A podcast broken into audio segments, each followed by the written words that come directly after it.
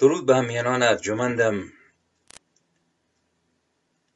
درود به یاران و همراهان گرامی برنامه های در شناخت هویت ملی و شناخت تاریکی ها و روشنایی های آن. یارانی که مهر و محبت آنان توشه کار و تلاش من به عنوان یکی از تلاشگران در راه روشنگری در دوران سراسر ظلمات و سیاهی حکومت ملایان پلید است. و درودی گرم به یاران سخت کوش میهن تیوی که با تلاش بیوقفه خود به سهم خود چراغ روشنگری را برافروخته نگاه داشتند. دوستان ارجمند هشتاد برنامه رو در راستای شناخت هویت ملی پشت سر گذاشتیم. اگرچه این برنامه یکی دو سال هست که آغاز شده ولی در ادامه چند صد برنامه است که در میهن تیوی اجرا شد در شناخت تاریخ ایران. و حاصل یک کار تقریبا سی و سه چهار ساله است که از سال شست و هشت آغاز شد در راه شناخت هویت. قرض از این برنامه ها نه شکافتن گور اموات قرون اعصار گذشته است و نه بیان جنایات و خونریزی ها و سرکوب ها و تاریک اندیشی ها به عنوان قصه و افسانه. و آزردن همدیگر. بلکه قرض شناخت واقعیتی است که زندگی امروز ما رو تحت تاثیر قرار خودش قرار داده و اگر ما درست ندانیم و نفهمیم این مشکل ادامه خواهد یافت. یعنی مشکلی که نماد اجتماعی و سیاسی و فرهنگی اون حکومت ملایان است. حکومتی که بدون تعارف نه فقط با ملایان بلکه از درون ما برآمد. حتی از درون فرهیختگان ما. از درون کسانی که توده های بیشکل جامعه رو شکل میدن. چون مردم به مسابه توده عظیم تاریخی موقع شکل می‌گیرند که نمایندگان و راهبران راستین خودشون را داشته باشند. و متاسفانه این راهبران و نمایندگان در سرفصل سالهای چهل تا پنجاه هرگز نتوانستند به خود شکل بدهند و لاجرم به مردمی که تحت تأثیر اندیشه های آنها بودند چه از کسانی که به اصطلاح چپ بودند روشنفکران نویسندگان شاعران و یا کسانی مذهبی بودند. امثال متحری امثال شریعتی امثال مهندس بازرگان و خیلی های دیگه. قرض از کندوکاو در تاریخ گذشته شناخت درد امروزی ماست و نیز پیدا کردن راه چاره برای بیرون آمدن. از این منجلاب سیاه حکومت آخوندی. بنابراین امید که توجه بشود که قرض این قرض از این برنامه چیست. ما با هم رسیدیم به دوره آغاز شاه عباس دوم صفوی. تا اینجا ما پنج شیش شاه رو پشت سر گذاشتیم که من اشاره کردم. واقعا چهار تا از اینها از زمره بیماران روانی بودند. یعنی شاه اسماعیل من سرگذشت او رو اشاره کردم که چگونه ایران سنی در اکثریت خودش شیعه شد. با کشتار با شکمپاره کردن ها با تجاوز به نوامیس مردم یا تعارف نداره. ممکن آخوندها رنگامیزی کنند یا کسانی که علاقه ندارند که حقیقت رو بفهمند. این دیوار کهنه خونین و متعفن رو بیان دوباره تزئین بکنند. ولی واقعیت جز این نیست. برویم و تاریخ رو بخوانیم. بعد ما رسیدیم به دوره ای که شاه اسماعیل دوم بر سر کار آمد و او نیز دیدیم که چه کرد با خاندان خودش و چه جنایاتی را انجام داد. بعد از اون رسیدیم به شاه عباس. شاهی که کبیر ماست ولی وقتی به طور واقعی زندگیش نگاه بکنیم می‌بینیم که چه خبر بود و سرانجام به شاه صفی. الان ما با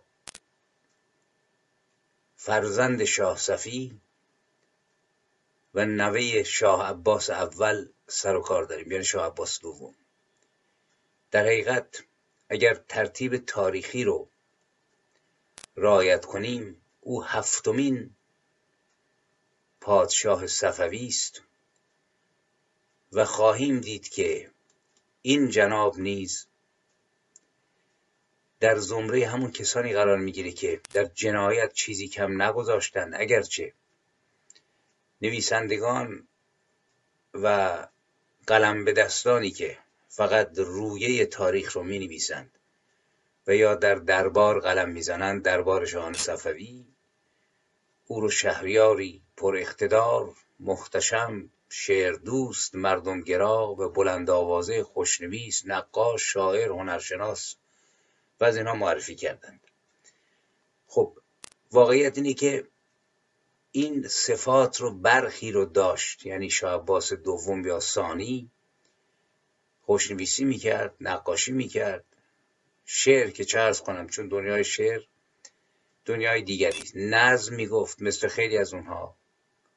هنرشناسی بود که در حیطه هنر محدود روزگار خودش طبعا نظراتی داشت. ولی این همه زندگی او نیست.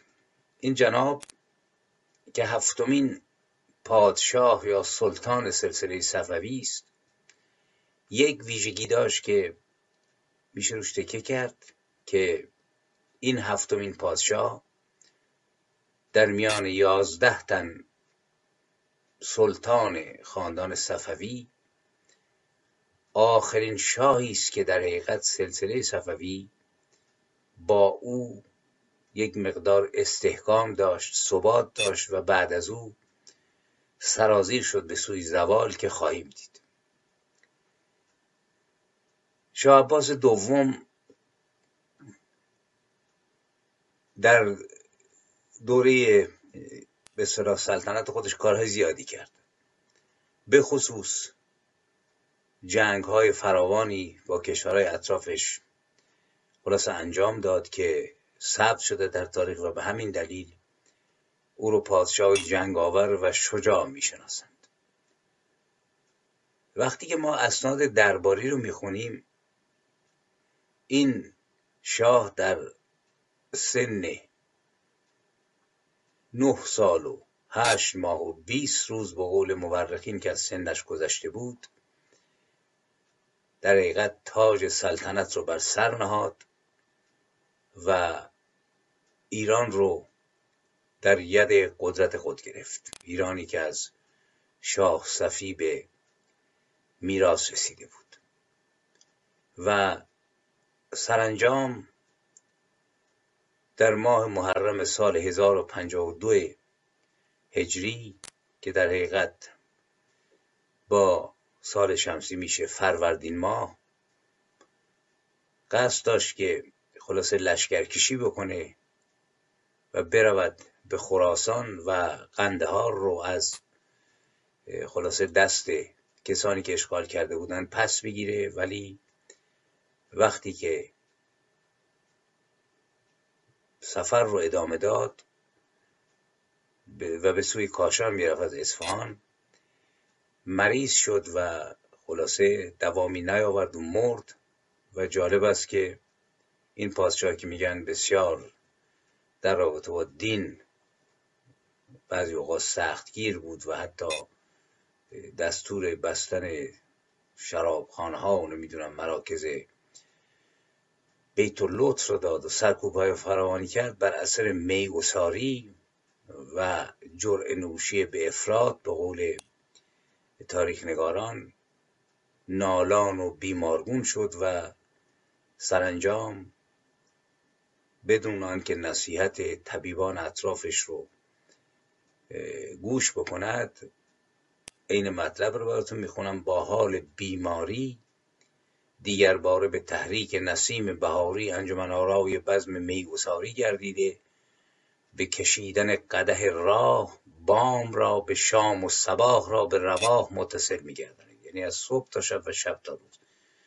به کشیدن اقداه راه بام را به شام و صباح را به رواح متصل گردانید و مزاج قدسی مزاج حضرتش هم که بهشتی بوده مال جهان دیگر که از رهگذر فست های پی در پی یعنی به دلیل نیشتر زدن و خون گرفتن از او دچار ضعف و نقاهات تمام داشت تا به صدمه شرب مداوم و شرابخواری را نیاورد و به ضرورت وقت پهلو بر بستر بیماری گذاشت و رفته رفته ضعف مزاج به مداوای اطباء شهرستان قدس محتاج گردید. یعنی دیگه طبیبان این دنیا نمی‌تونستن نجاتش بدن.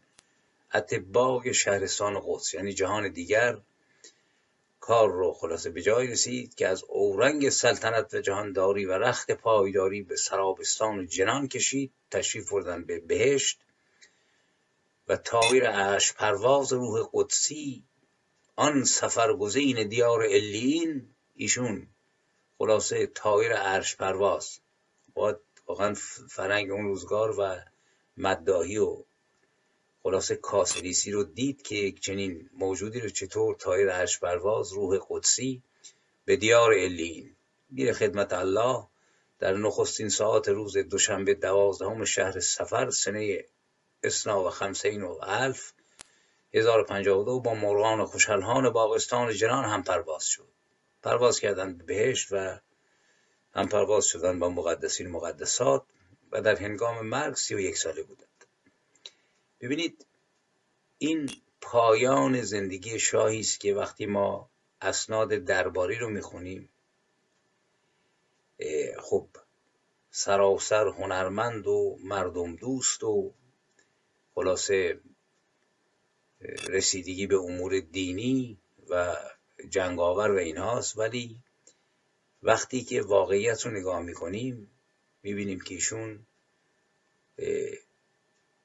فقط چیزهایی نیست که مثلا در تاریخ ملا کمال ذکر شده که ایشون هنردوست بودن شادخار بودن جنگاور بودن علاقه با آبادانی داشتن عادل بودن شجاع بودن.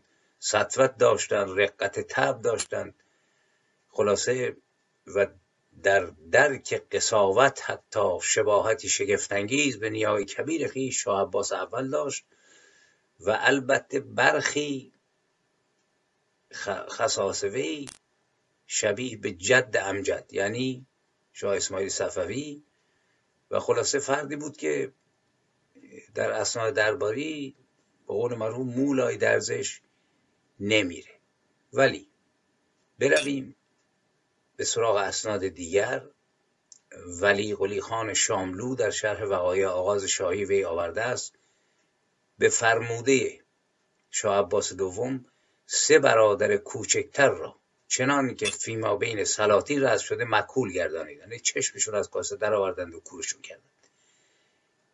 ایشون یکی از کارهای این شهریار ماست که حالا من اینا رو میگم که بدانیم در کنار این جناب ملایان چه می‌کردند و نیز تأثیرات این جانور تا عصر ما رسید.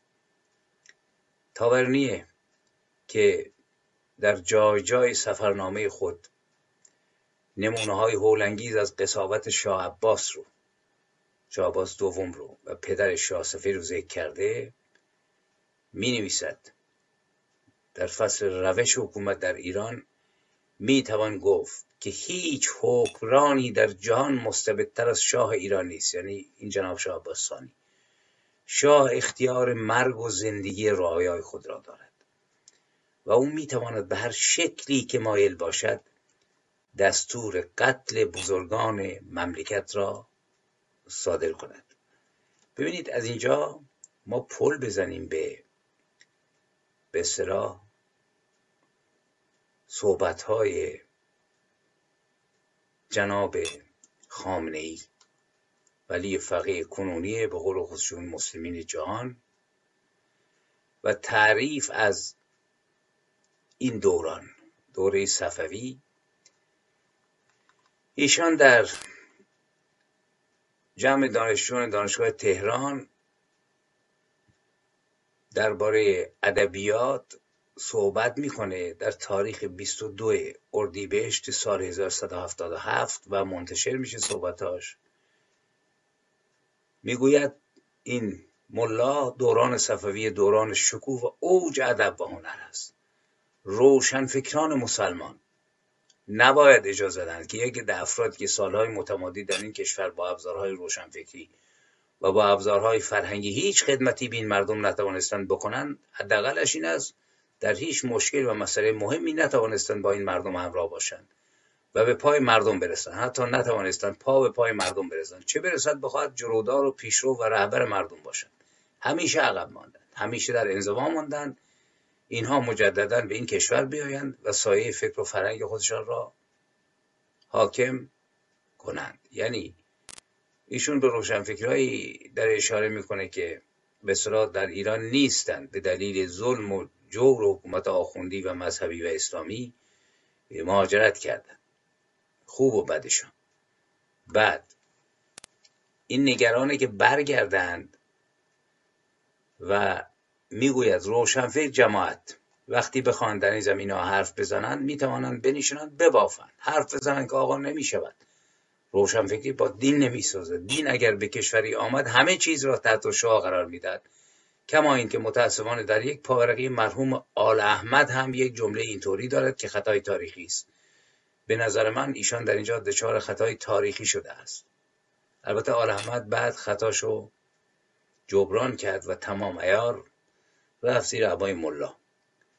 او می‌گوید در زمان صفویه چون دین منشیگری ادیبی و دبیری در کنار دستگاه حکومتی قرار گرفت یعنی مثلا میر داماد رفت کنار شاه عباس نشست لذا در آن زمان فرهنگ و ادب و فلسفه و هنر تنزل کرد.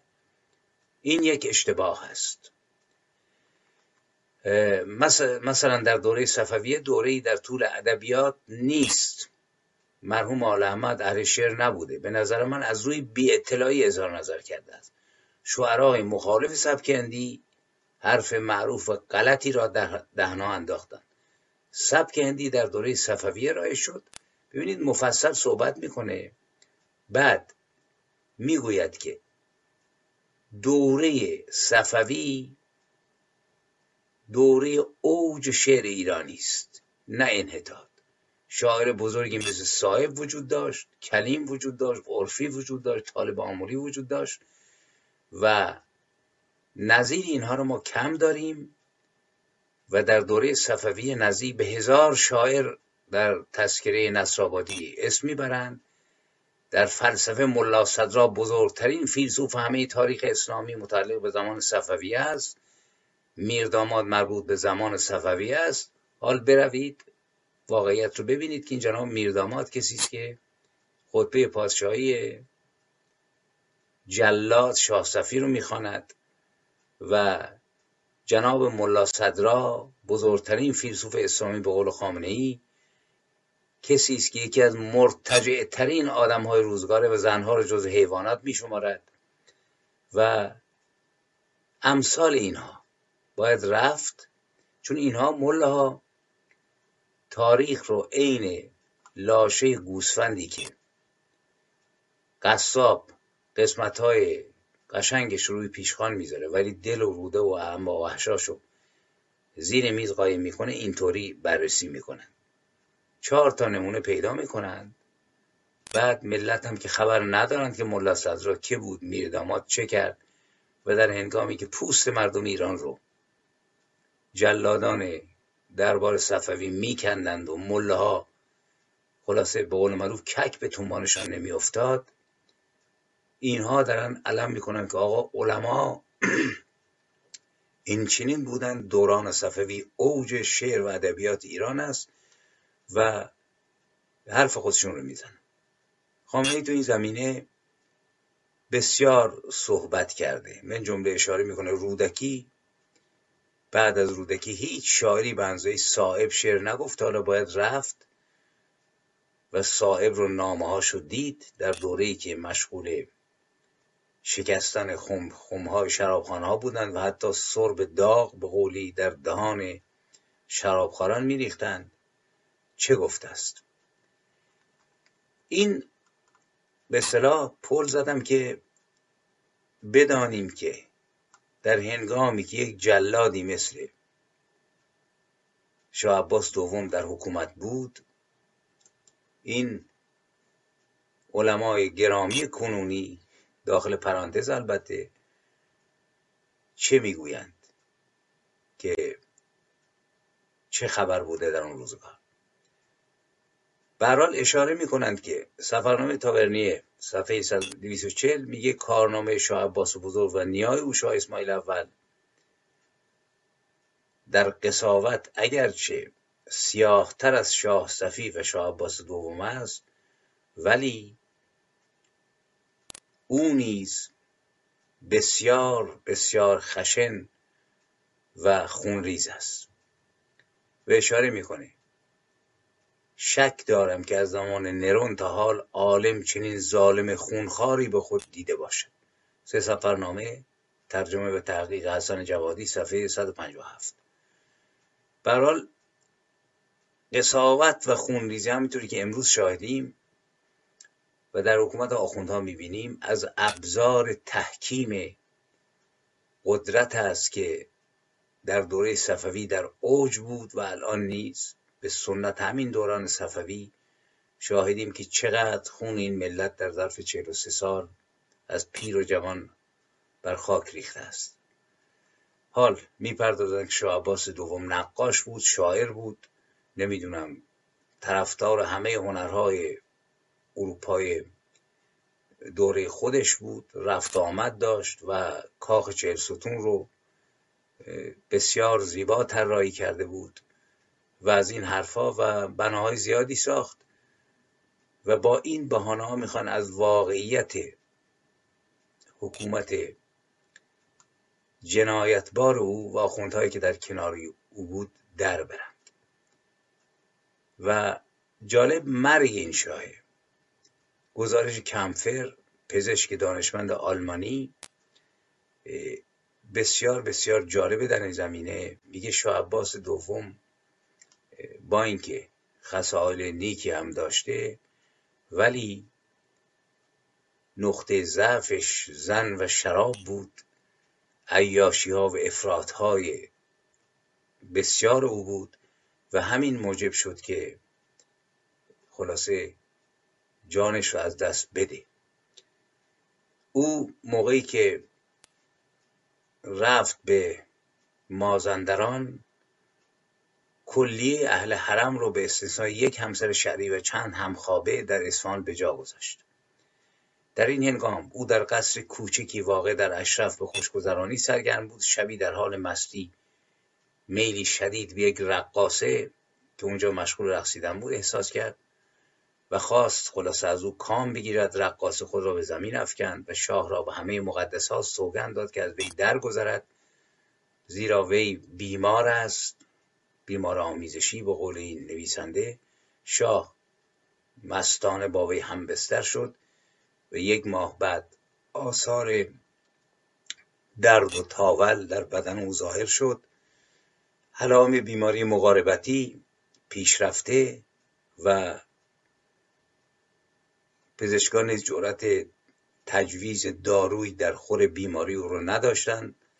تبدیل شد به خوره لسه ها و استخوان بینی شاه عباس دوم رو از بین برد به طوری که دود قلیان از بینی او بیرون می‌زد و جلو این بیماری مهلک رو نمی‌شد گرفت و قبل از مرگ تصمیم گرفت از شرابخواری دست بکشه ولی فایده نکرد و سرانجام روزهای آخر عمرش رو با زنانش به سر برد و به خنده و شوخی و کتاب خواندن و نقاشی و سرانجام در 26 اکتبر سال 1666 در 36 سالگی مرد. کمفر بیان می‌کنه شاردن نیز می‌گوید مرگ شاه به دلیل مرضی بود که از نام بردنان قبیه است و از هشت و نشت با فواهش تولید می شود در شرح تاجگذاری شاه سلیمان این رو یاد می‌کنیم. این یکی از چیزهاست ولی یک نقل قول دیگه هم هست میگن که خارج سرایان و زنان به او زهر خورندند و از بین بردن چنان که از او میترسیدند. به حال این پادشاه وقتی که ما در کتاب مثلا فواید و صفویه دنبال می‌کنیم می‌بینیم که از او تعریف می‌کنند و تمجید می‌کنند که شاهی بود که خلاشیان و جنت مکان و صاحب قران و از این حرفا. جنگاور دلیر. برحال این شاه آمد و رفت با کشتارهاش با سربریدنهاش و با نقاشی ها و به قول معروف شعرهایی که سرود. و فراوون در اسناد غیر درباری ما شاهدیم که جنایاتش کم از شاه صفی نبود من جمله. روزی شاه که بسیار شراب نوشیده بود به حرم سرای خود رفت و به سه نفر از زنان حرم امر نمود تا شراب بنوشد. آنها عذر آوردند که می‌خواهند هر چه زودتر به مکه بروند. شاه بدون توجه به عذر آنان دوباره اصرار به نوشیدن شراب نمود و چون زنان باز هم سرپیچی کردند شاه عباس دستور داد آتشی بزرگ برپا نمودند. توجه کنید. این شاهی است که ملاها از او به نیکی یاد می‌کنند. سپس امر کرد دست و پای هر سه زن را بستند و آنها را در آتش انداختند. تمام این اتفاقات در حال مستی شاه رخ داد و چون از مستی خارج شد پشیمان شد. خلاصه خاجگان دربار که این حالات شاه را می‌دیدند در صدد جبران برآمدند. روز دیگر شاه عباس در حال مستی بانوی از اهل حرم را که بسیار زیاد دوست می داشت احضار نمود. آن بانو عادت ماهانه را بهانه کرد و عذر آورد که نمی‌تواند در اختیار شاه قرار بگیرد. شاه امر کرد تا حکیم باشی دربار او را معاینه و صحت این ادعا را روشن سازد. پس از معاینه معلوم شد آن بانو دروغ گفته است شاه دوباره دستور داد آتشی فراهم آید و او را در آتش انداختند. خلاصه این زن التماس می‌کنه آقا باشی دلش میسوزه و نمیندازه تو آتش. نگرش میداره فکر می‌کنه از مستی که در رو میبخشه. وقتی که شاه بیدار میشه می‌فهمه این کار نکرده. شاه عباس دستور داد زن را عفو بکنند یعنی عفو کرد و آقا باشی بیچاره را انداخت تو آتش و سوزاند خاکستر کرد. برحال 24 سال این سلطنت کرد و مرد این چنین. میگن که در دوره او به ارامنه رسیدگی شد. خلاصه آزادی مذاهب رو به رسمیت شناخت که اینها رو باید شک کرد چون مجموعه کارکردهای او رو که می‌بینیم به خصوص ملایانی کنار رو بودند اجازه چنین کاری رو به قول معروف نمی‌داد. و اگر هم شاهدیم که علا رغم این که به قول آخوندا به تشیع عشق میورزید ولی به دلیل مستی و بیخبری مثل شاه اسماعیل نبود که یقه این اونو بگیره به زور مسلمون بکنه و یه مقداری از این زاویه بود که نفس میکشیدند حال برویم سر این که در این دوران که این جناب حاکم بود وضعیت علما علما چه می‌کردند؟ باز هم اینجا ما خوبه که پل بزنیم از زمان شاه عباس دوم برویم به سراغ جناب خامنه ای که می‌گوید در 20 آبان 1170 در دیدار با آخوندهای کرمان می‌گوید حرفای خامنه است. در میان علمای دوران صفوی شیخ الاسلام هست عالم معروف مورد توجه شاه هست میردامات هست شیخ بهایی هست ملا محمد باقر سبزواری هست. همه آنان شیخ الاسلام ها و علمای بزرگ و مورد توجه دربارها بودند اما زندگی آنان را که نگاه می‌کنید می‌بینید مثل یک عالم غیر وابسته به دستگاه زندگی می‌کردند. یعنی درست در کنار مردم با مردم در خدمت مردم و برای مردم. این چیز خیلی عجیبی است. یا مثلا مجلسی که شیخ الاسلام بزرگ اصفهان بوده و آن دستگاه با عظمت را داشته یک روحانی بوده. که مردم به اون مراجعه می‌کردند و مسئله میپرسیدند همین کارهایی که امروز روحانیون در طول این مدت می‌کردند بعد هم وقتی که دوران ارتباط با سلاطین پایان گرفت در آن اوایل چون سلاطین صفویه به علما احتیاج داشتند با آنها روی می آوردند و به طرفشان می رفتند. لذا یک مقدار ارتباط داشتند. شما می بینید که علما سلسله جداگانه ای شدند که باز در خدمت دین در خدمت معارف و در خدمت مردم بودند و هیچگاه نتوانست از آنان سوء استفاده کند. سایت رهبری این صحبت ها رو که دوشنبه 20 آبان 1170 31 سال قبل کرده خلاصه منتشر کرده و جناب خامنه ای بیش از من و شما می‌داند که در دوره ای که این بیماران روانی از هفتا تا الان پنج تاشون بیمار روانی کشتارگری که به زن و بچه خودشون رو هم نکردند پوست مردم ایران رو کنده بودند. مرتجع ترین عقب مانده ترین جنایتکارترین آخوندها مثل تقی الدین محمد اصفهانی. برید زندگی تک تک اونها رو بخوانید. در دوره تماس بیکن. ابوالولی انجو. عصر سلطان محمد خدابنده و اوایل دوران شاه عباس یکم. میرزا رضی داماد در دوره شاه عباس اول. صدرالدین محمد صدر در دوران شاه عباس اول. رفیع الدین محمد صدر در عصر شاه عباس اول. رفیع شهرستانی صدر دوره شاه عباس اول. میرزا مهدی اعتماد و دوله دوره شاه عباس دوم. اینها صدرها و نمایندگان رسمی شاهان جلاد صفوی بودند و منصب صدر در این دوره در وزیر اعظم ادغام می‌شد و اینها لقب شیخ الاسلامی داشتند که عالی ترین و مطلع ترین مقام قضایی آن کشور بود برای محاکمات و مجازات ها گاهی مستقل بودند گاهی تحت نظارت مقام روحانی دیگری. عمل می‌کردند که شیخ الاسلام پایتخت بود. این فضای دوران صفوی است و اگر که ما مراجعه بکنیم به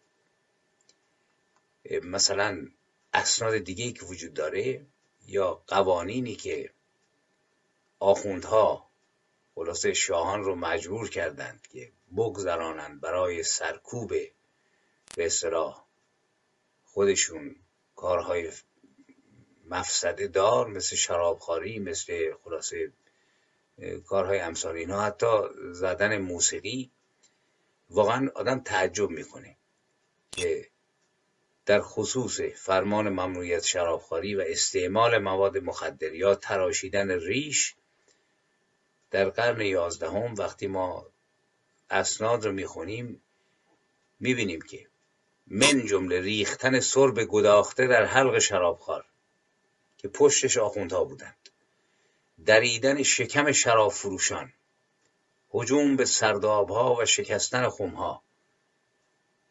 خلاصه توصیفاتی است که در اسناد اون دوره وجود داره و به خصوص در سندهای برخی از شعرهای بزرگ این دوران در نامه هایی که نوشتن به خصوص در نامه های صاحب تبریزی شاعر بزرگ این دوره که ملک و شعرهای دربار هم بود مدتی خلاصه نشون میده که چقدر این کارها جنایتبار بوده و چقدر با این اقدام شاهانه و شیخانه مخالفت داشتند. مثلا در نامه های صاحب می‌خوانیم که دردم از یار است و درمان نیزم. نامه گویا خطاب به شاه نوشته اگرچه انتقاد مستقیم نکرده از او می‌خواد که شاه را از این تقصیر مبرا گردد و تقصیر رو به گردان زاهدان و آخوندهای حاسد میاندازد می‌نویسد یا رب دعای خستدنان مستجاب باد دلهای زاهدان ز حسد چون کباب باد. در این نامه صاحب اشاره می‌کنه که بسیاری از سازها ممنوع شده و توسل به زور و سیلی زدن و ریختن سرب داغ در دهان اهل طرب نیز در کنار ممنوعیت شراب اشاره شده است و وقوع چنین ممنوعیتی برای جامعه هنری و ادبی این دوره که فعالیت بسیار گستردی از بزمهای درباری تا قهوهخانه و سطح شهر را داشتن بسیار ناگوار بوده چرا که شعر و شراب و موسیقی همواره سه عنصر جدایی ناپذیر در ادبیات ایرانی بودند. بخشی از نامه صاحب به این شرحی که من خلاصه مخذش رو اشاره خواهم کرد. میگه صاحب میگه زبان شکسته تر زبان شکسته ترم از قلم نمی‌دانم که شرحان به کدامین زبان بیان کنم. بیان کنم. قرض از این نوشته و مخلص از این مقوله که در اواخر شهر رمضان المبارک فرمانی از جانب نواب سکندر مکان مشتمل بر منع شراب و ایزای شراب خارگان رسید رندان پیال نوش تا آماده این معنی شده بودند که به ابروی هلال عید به دست سبو بیعت تازه کنند یعنی منظر بودند که رمضان تموم شد و یک شرابی بنوشند. و با میزان ته گلگون نشسته شیشه شیشه دست در گردن در آورده چهره زعفرانی را ارغوانی سازند. از استماع این خبر وحشت اثر دست کشیده انگشت تعصب به دندان گزیده. به آب دیده دست از دامن دختر رس شستند خلاصه این نامه صاحب رو که می‌خونیم دینداری ایرانیان رو هم می‌بینیم که با اتمام ماه رمضان رندان پیال نوش که منتظر بودند با رسیدن عید با سبو بیعتی تازه نمایند از شنیدن خبر منع شراب انگشت تاسف به دندان گزیدند و به آب دیده دست از دامن دختر رس شستند. این دینداری مناسبتی و انتظار برای پایان یافتن ماه رمضان برای شروع میگوساری را خلاصه صاحب اشاره می‌کنه که چه خبر است. این معخذ نسخه خطی کتابخانه مجلس شورای اسلامی به شماره 2665 و 14183 نسخه کتابخانه ملک به شماره 2182 ممیز هفت مخاطب ساعت در نامه منع شراب و نامه تعریف قلیان در برخی از نسخه یک دوست یا دوستی ذکر شده است که اما با توجه به نامه مشخص میشه نامه سرگشاده است. از اینها فراوونه من جمله. در ادبیات اون روزگار در شعر صاحب مثلا می‌خونیم شستم لب پیاله ز حرف شراب تلخ کردم ز آب تلخ قناعت به دود تلخ. یعنی از شراب به قلیان بسنده کردند. یا محتسب از عاجزی دست سبوی باده بست بشکند دستی که دست مردم افتاده بست. خشم صاحب صاحب رو نشون میده کسی دیگه ای که نشون میده که آخوندها و شاهان این دوره چه بر سر مردم آوردن کلیم کاشانی است که از 990 تا 1061 در این دوران میزیست و در دوره شش تن از شاهان صفوی زندگی کرد و من جمله می نویسد شیخ شهر از باد خاک سپرا گل ساخته فرصتش بادا علاج رخنه دین می کند و نامه های متعددی باز از او هست که نشون میده که این دو بزرگ شاعر روزگار خلاصه اوضاع رو چگونه می‌دیدند و چه خبر بوده و آنچه که خامنه ای می‌گوید حرف مفتی بیش نیست. او در فضای صحبت می‌کنه که بیخبرانی مثل خلاصه توده های آمی نشستند.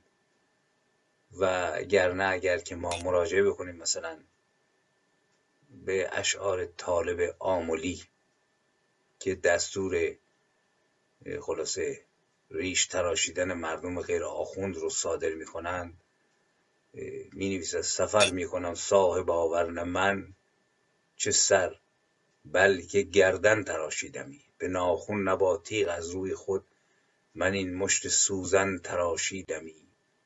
سر و ریش و ابرو بروت و مژه به رسم برهمن تراشیدمی و گویا روانه سفر هند می شود تا از این فضا خلاصه راهایی پیدا کنه. تو همین آثار هست که ما شاهدیم که این صاحب منصبان دینی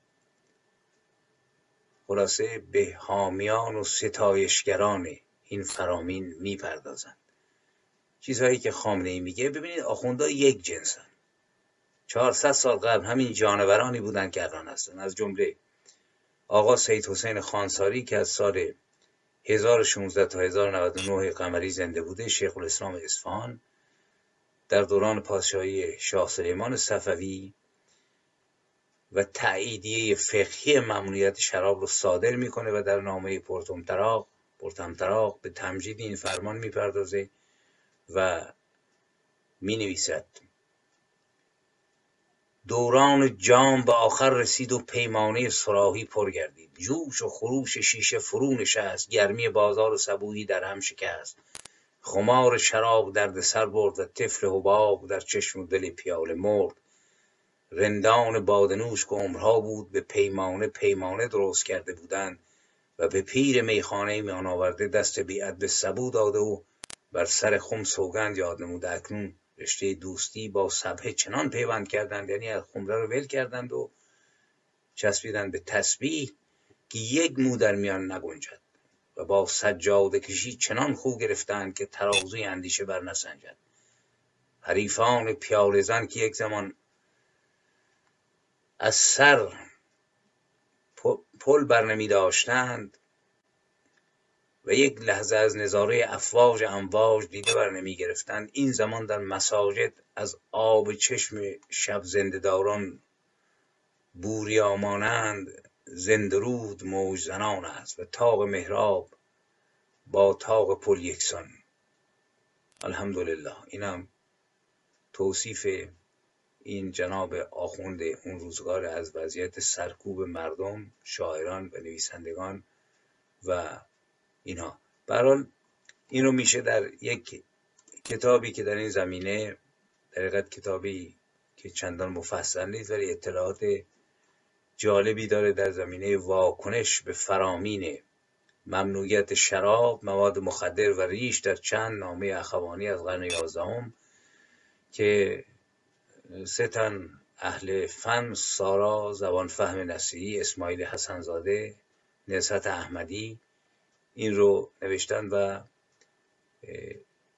در مطالعات تاریخ فرهنگی پژوهشنامه انجمن ایرانی تاریخ سال نهم شماره سی و چهارم زمستان 1396 درد شده که می‌تونه اطلاعات جالبی به ما بده از وضعیت اون روزگار. ببینید این به اصطلاح مال حدود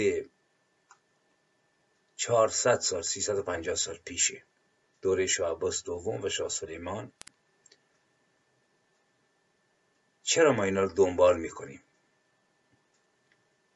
برای اینکه ما تاریخ خودمون رو درست فهم نکردیم. توده های مردم که پای منبر آخوندها شنیدند آنچه را که ملایان به دروغ و دبنگ و جفنگ به آنان تزریق کردند. همه چیز روشن. هرگز ندانستند که در کنار جبارترین جنایتکارترین پسترین و رزترین کسانی که بر سرنوشت ملت ایران حکومت می‌کردند آخوندها ایستاده بودند. پایدارتر از سلاطین صفوی چنان که سلاطین صفوی وقتی که رفتند آخوند ماند. آخوند من بارها تاکید کردم صد باره تاکید می‌کنم. آخوند در درون ما ماند و موفق شد. چهارصد سال پس از برآمدن صفویان سیصد و پنجاه سال بعد از جنایات شاه صفی و شاه عباس دوم ادامه پیدا کنه بیاد جلو چنان ما را مسموم بکنه که چهارصد سال بعد در یکی از خموبیچ های تاریخی ما شاهدیم که این سم سم شناسایی نشده از زبان روشنفکرانه می‌توان گفت که شاید نیتشون خیر بود. ولی نمیشناختن تاریخ رو. برآمد. و اگر ما امروز صحبت می‌کنیم تو این زمینه قصدمون توهین نیست. قصدمون فهمه. ببینید جناب علی اصغر حاجی جوادی سال 1154 اسفند. یک نامه معروفی نوشت. نامه سرگشاده انتقادی. خطاب به محمد شاه که میگن بعد از اون مخفیانه زندگی کرد یعنی سه سال. اسفند 54 دوره است که هنوز ایران آرومه و این نامه چنان جنجالی به پا کرد که می که نامه شجاعانه بود باستاب عجیبی در میان صفوف اپوزیسیون داشت و علی شریعتی در نامه خطاب او از وی همچون حجت زمان یاد می کند در این نامه چی میگه؟ شما نگاه بکنید وقتی میگیم فرهنگ صفوی میاد و کسانی رو که می‌توانند دلسوخته باشند ولی در زمینه قرار میده که نشون میده هیچ چیز از تاریخ واقعی اسلام آخوند و حکومتی که بر این حکومتهایی که بر این سرزمین گذشته خبری ندارد. متن نامه جناب آسی جوادی رو که از میان ما رفت براتون اشاراتی می‌کنم بعضی بخشاش میگه تردیدی که درباره مرگ یا زندگی این ملت داشته از میان رفت. یک. دو در فرهنگ اسلامی ما به ویژه شیعه اصلاح اصطلاح حجت به خصوص در اطلاقش به انسان معنی شگفت عمیق و کاملا بدی دارد. گمان نمی کنم در دیگر فرهنگ ها معادلی داشته باشد. یک انسان در اصل برای یک مکتب مذهب نهضت یا ملت به یک حجت تبدیل می شود. و با توجه به معانی که از ریشه لغوی این کلمه برمیآید مفاهیمی است که مطلقا ذهنی و مجرد است و مقوله مسائل علمی و اصطلاحا صرفا عقلی و منطقی تبدیل به وجودی تبدیل وجودی انسان به آن نه تنها از تسعید ذاتی یعنی بالا رفتن و معراج جوهری انسان در مجالی به وسط لایتناهی. ببینید وقتی ما این نامه رو الان بعد از سالها می‌خونیم سال 54 من نمی‌دونم کسی فکر کرد که این نویسنده وقتی میگه که در فرهنگ اسلامی به ویژه شیعه چقدر اصلا اسلام رو میشناخت. به نظر من هیچی. مطلقا آگاهی واقعی و زنده از اسلام نداشت. اگر زندگی محمد رو خونده بود در صدر اسلام در مدینه اگر تشیع رو می‌دونست که چگونه برآمد توسط یک مش فئودال گردن کلفت مفتخور خاندان شیخ صفی به همت مغولها و تیموریان و اینی که چه کسافتکارهایی وابستگان به این تفکر در خدمت مغولان و تیموریان انجام دادند. اگر سربداران رو خونده بود دور کلمه حجت و دور خیال بافی های خودش نمیچرخید. به انسان معنی شگفت عمیق و کاملا بدی دارد. کدوم معنی بدی؟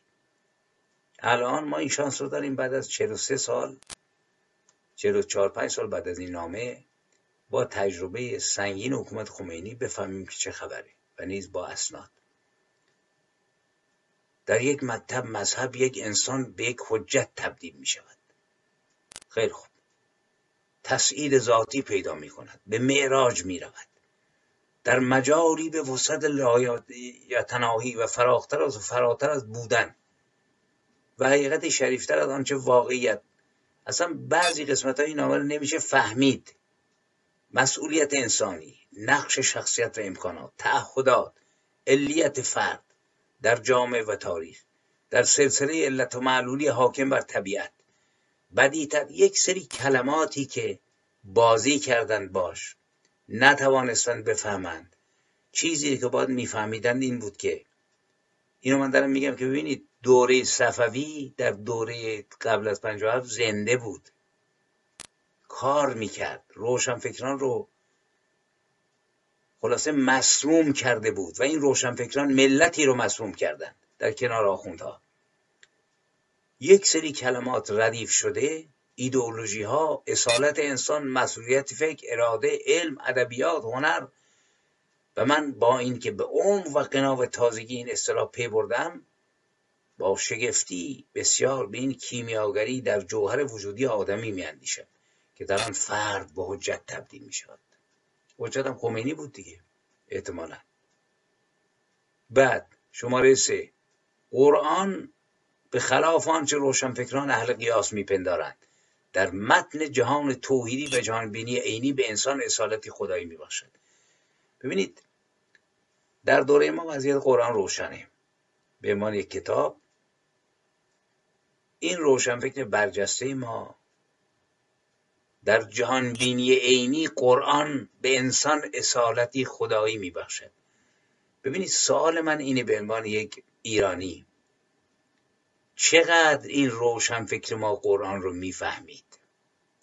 در زیر کوهی از قبارهایی که از زمان صفوی فرو باریده بود یک نفس راستین فراخ نکشیده بود که بفهمد ذات و خمیرمایه قرآن چیست. اصالت خدایی میبخشد. کدام خدا؟ پروردگاری که بارها نزدیک به صد بار کلمه جهنم رو تکرار کرده و دستور گردن زدن کافر بدبخت و اسیر کردن و برده کردن زن و بچهش میده. اینجاست که بنده می‌گویم روشن فکر باید پیش از فاجعه حقیقت رو بداند و ناقوس رو به صدا در بیاره.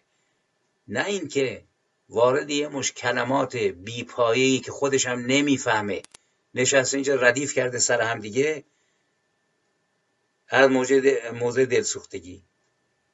و بعد هم وقتی که تقی به توقی می‌خوره دو سال بعد نامه صدای پای فاشیست رو می‌نویسه. ولی کار انجام شده. از سال چل تا اون موقع آش پخته شد. بعدش هم حاجی حاجی مکه. ولی کن فرار فلنگ رو ببندید. ملتی رو تو منجلا بندازید. با این چرندیات اصالت انسان جهانبینی عینی اصالت خدایی حامل روح خدا همانند خدا جانشین خدا در طبیعت مادی. و بعد میسه آنچه برایم در این شگفتی مبهم بود تعبیر حیرت انگیز قرآن است از جایگاهی که یک فرد می‌تواند در نردبان تکامل وجودی خیش کسب کند. بفرمایید دور حرم معصومه و رضا بفهمید که در نردبان تکامل کجاست؟ زن و دختر مملکت ما. و این تکامل نه یک تکامل مجرد و منفرد است. من این نامه رو ده بار خوندم الان. واقعا هیچی آدم ازش نمی‌فهمه. جز یک مش کلمه سرهم کرده ای که خود طرف هم انگار که جن زده شده بود. با زمانش با جامعش با نقش اجتماعی و رسالت انسانی فرد. و بعد تهش کان ابراهیم امتن قاد. یا بعد میره سر کلمه شهید در فرهنگی اسلامی به ویژه در تشیع که تاریخش بر شهادت بنا شده است. یعنی کاملا نه تحت تاثیر تفکر منطقی تحت تاثیر روزه های آخوند هاست در این شک نکنیم. گفتم قصد توهین نیست قصد شناخته. ما حق داریم بفهمیم. ما که خوشبختانه یا متاسفانه هنوز زنده ایم می‌تونیم رنج این شناخت رو بکشیم و این شناخت رو منتقل بکنیم. این نامه رو من لینکش رو می‌ذارم بخوانید. ببینید که چه روزه عاطفی زیبا و گورزننده خونده و ته این حاصل این نامه سال 54 نامه است که حوالی 57 نوشت. امام می آید با صدای نوح با تیلسان و تیشه ابراهیم با عصای موسی با هیئت صمیمی عیسی و با کتاب محمد و دشت های سرخ شقایق را می پیماید و خطابی رهایی انسان را فریاد می کند. ببینید امام می آید. چقدر امام رو می‌شناسه. چقدر اگر می‌خواست امام رو بشناسه باید قرآن رو میشناخت و اون تو روز خونه نمی‌کرد. باید تاریخ تشیع رو میشناخت. شما نگاه کنید یکی از برجسته ترین و نامآورترین به اصرار روشنفکران ماست. گفتم قصد شناخت این هویتی است که پدری از ما درآورده که هوشیارانی مثل این جناب که می‌توانست واقعا در پی ولتر روانه شد یا اسپینوزا یا هگل یا سارت دنبال مجلسی را افتاده و شیخ حسن خونساری و نمی‌دونم ملا صدرای شیرازی نهایتا امام می آید با کتاب محمد و دشت های سرخ شقایق را می پیماید و خطبه رهایی انسان را فریاد می کند الان رهایی رو داریم می بینیم وقتی امام بیاید دیگر کسی دروغ نمی‌گوید. دیگر کسی به در خانه خود قفل نمی‌زند. دیگر کسی به باجگذاران باجی نمی‌دهد. مردم برادر هم می‌شوند و نان شادیشان را با دیگر به عدل و صداقت تقسیم می‌کنند. دیگر صفی وجود نخواهد داشت. صفای نان. دیز پنجاه گرم نون. گوشت ایرانیاش سه ماه بار هفتاد درصدشون گیرشون نمیاد. صفای نفت و بنزین. صفهای مالیات صفهای نامنویسی برای استعمار و صبح بیداری و بهار آزادی لبخند می‌زند. باید امام بیاید تا حق به جای خودش بنشیند و باطل و خیانت و نفرت در روزگار بماند. این روشن فکر ماست. کسانی که ما جوانان روزگار در پی آنان راه پیمودیم. علیه شاه. و هنوز که هنوز است. خبری از یک نقد درست نیست. عمرهای دراز کردند. و رفتند. ولی من تاکید می‌کنم. تا همه کاس کوزه ها رو بر سر محمد شاه و رضا شاه میشکنیم و تا حاضر نیستیم که به یک نقد درست از نقش کسانی که افسار تفکر آزاد توده ها رو. خمینی افسار تفکر عوام الناس رو بر دست داشت. ولی اینها از سال چهل زمام تفکر توده هایی رو در دست داشتن که خیلی هاشون از زیر سلطه آخوند گریخته بودند. بسیاری از اینها اصلا نماز نمیخوندن. شما حساب بکنید جلال آل احمد. یکی دیگه از پدران به اصطلاح روشنفکری ماست. در شانزده فروردین چهل و سه خلاصه وقتی که خمینی از زندان قم آزاد میشه؟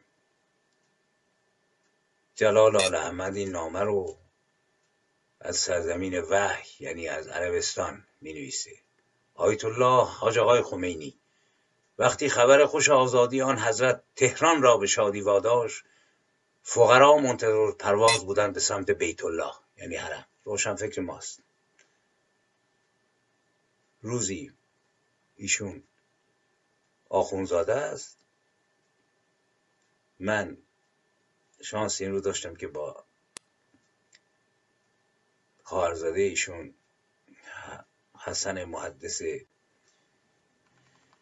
ارموی و زکیه محدث ارموی خواهر حسن محدث در دانشگاه هم کلاس باشیم و به صلاح هم دوره. هر دو اینها توسط خمینی تیربارون شدن بعد. خواهرزادگان جلال.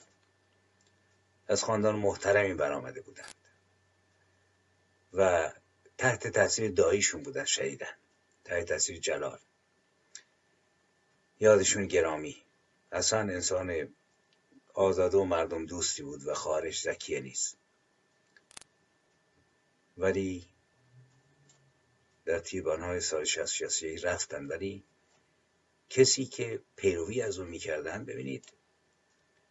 کسی است که منتظر و پرواز به سوی بیت الله تودهی میشه میاد بیرون چنان زده میشه که با سر از قرب زدگی خودش به قول معروف بیزار میره و زیر عبای شیخ فضل الله نوری آخوندی که مبارزان مشروطیت دارش زدند و اونو به عنوان پرچم پرچم برافراشته هویت با مسامحه دارم میگم از شیخ فضل نام می‌بره و نامش به خمینی.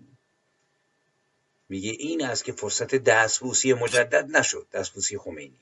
اما اینجا دو, دو سه خبر اتفاق افتاده شنیده شده که دیدم اگر آنها را وسیله ای کنم برای سلامی بد نیست.